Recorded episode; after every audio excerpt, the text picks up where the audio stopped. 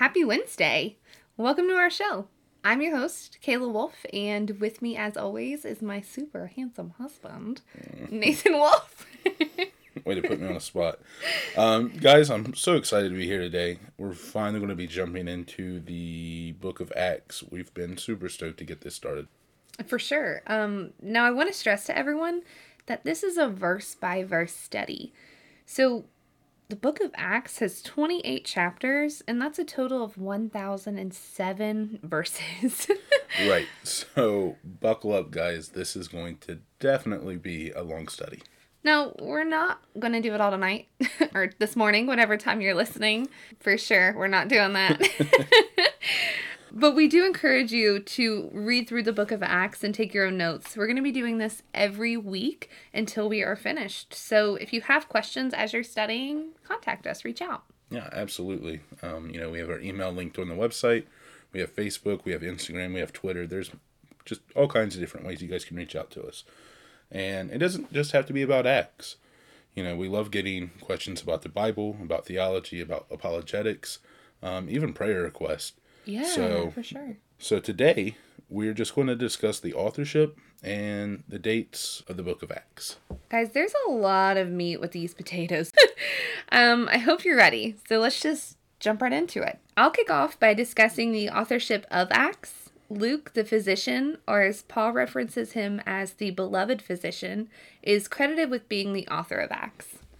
Yeah, he is the same guy who wrote the Gospel of Luke. That's kind of surprising. Mm, why? Well, because being a doctor, I'm just surprised that anybody could read his handwriting. Oh.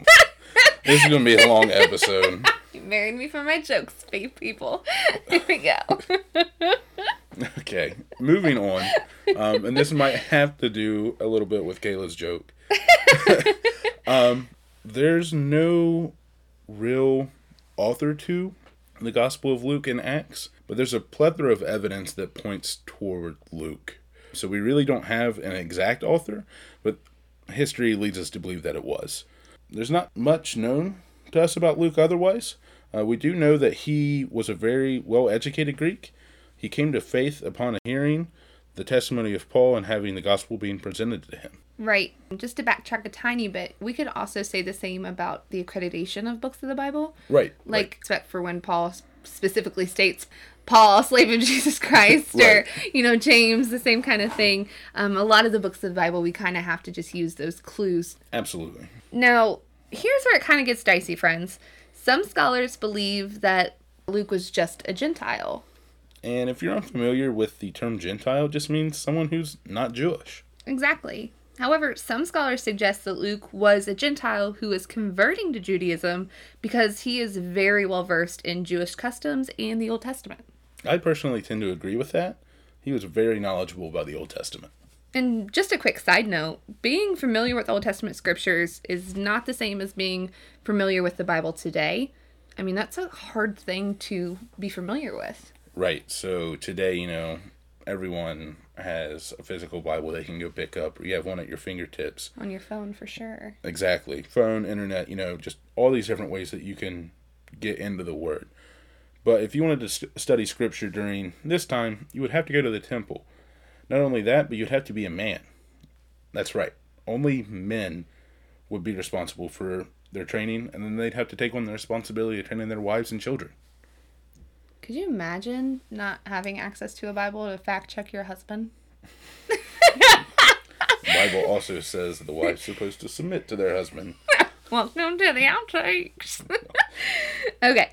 Could you imagine not having the Bible at your fingertips? The Old Testament to us was their Bible, and the New Testament was being written. I mean, that's what all of these letters are. That's right. So Luke, we think, was studying to convert to Judaism. That is why he was so educated about the Old Testament.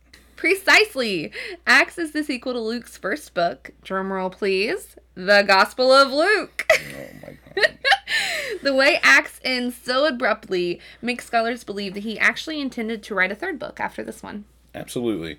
So you'll see what we mean when we get to the end. Now, that book doesn't say, I, Luke, wrote this book, but there are several main clues that we have that we can break this down. First, the prologue of Luke and Acts were linked to one another.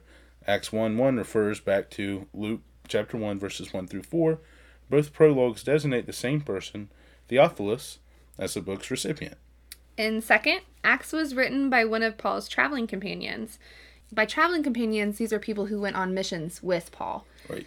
And we'll see that during the famous we passages in the book of Acts. Um, those are in chapter sixteen, verses ten through seventeen, chapter twenty, verses five through fifteen, chapter twenty-one, verses one through eighteen, and chapter twenty-seven, verse one to chapter twenty-eight, verse sixteen. And at some points throughout these texts, you also see him change from a third-person point of view to a first-person narrative. Right. Um, and Luke was a companion of Paul, and he is mentioned in three of Paul's letters, in Colossians, Philemon, and Second Timothy. Right. It is indisputable that Luke demonstrates exceptional familiarity with Roman law. You know, he uses proper terminology for each Roman official and all the Roman areas that he mentions. And this wasn't an easy thing, you know. These titles change from time to time and town to town. Exactly. Um, it's pretty much undisputed that Luke wrote Acts, so let's just talk about the date it was written.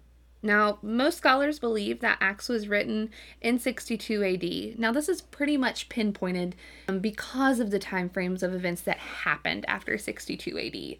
Right. Now, there's a lot of detail, and I don't really want to overwhelm you guys, but there were just so many monumental things that happened after sixty-two A D that Luke would not fail to mention in the book. Like, there's just no way. Right. Like Kayla said, there is just so much happening all at once within the next couple years after the fact. So, for example, we have Paul's release from prison, his trial, and then his second imprisonment, and then his eventual death. And then we have Peter's death, and then James, the brother of Jesus, his death. So there was a lot of major deaths that happened after sixty-two A D. But not only that, there were the first persecutions of Christians under the Emperor Nero, or even the destruction of Jerusalem and the temple, which Jesus actually foretold. Um, there's just no way he would have left these monumental things out. And all of these happened, like we said, after sixty-two A D. Exactly. So that's why we're able to really pinpoint and drive down to it was written around sixty-two A D. Right. Guys, that's a lot of information to compact in just a short amount of time. Right. So, uh, to save you guys some headaches, some headaches, uh, we'll be back next week. We'll be discussing the purpose of Acts. So we're devoting our whole episode to the purpose because there's so many different viewpoints on this topic. Exactly. And we want you guys to be familiar and know each one. Now, please be sure to check out our website at w w w dot kingdom minded hooligans dot com.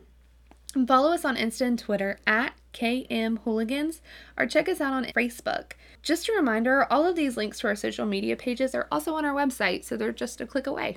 Right. You can find Kayla on Instagram at Kayla Ellen, or myself, Wolf underscore K dot M dot H. Be sure to tune in next week as we'll discuss the purpose of Acts. Hang around for our outtakes. They're hilarious. So have a great week, guys. Thank you for tuning in. See ya.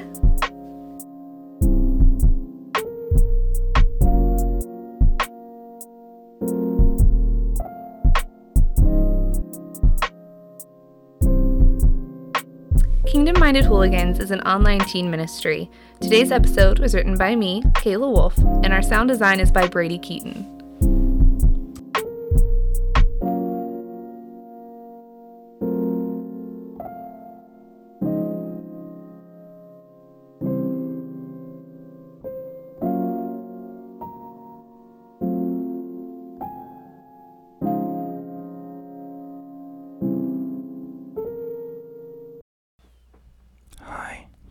Breathing into the mic that happened right after, but as well as like the pers- the first persecutions of blah blah blah blah blah blah blah blah blah blah. Steve Carell and Bruce Almighty right now. Okay, so precisely, Acts is a sequel to Luke's first book. Book. Blah, blah, blah, blah, blah. Welcome to Canada. Precisely, Acts is the sequel to Luke. Oh my goodness, I can't get these words oh, out of my mouth. Oh, oh, oh.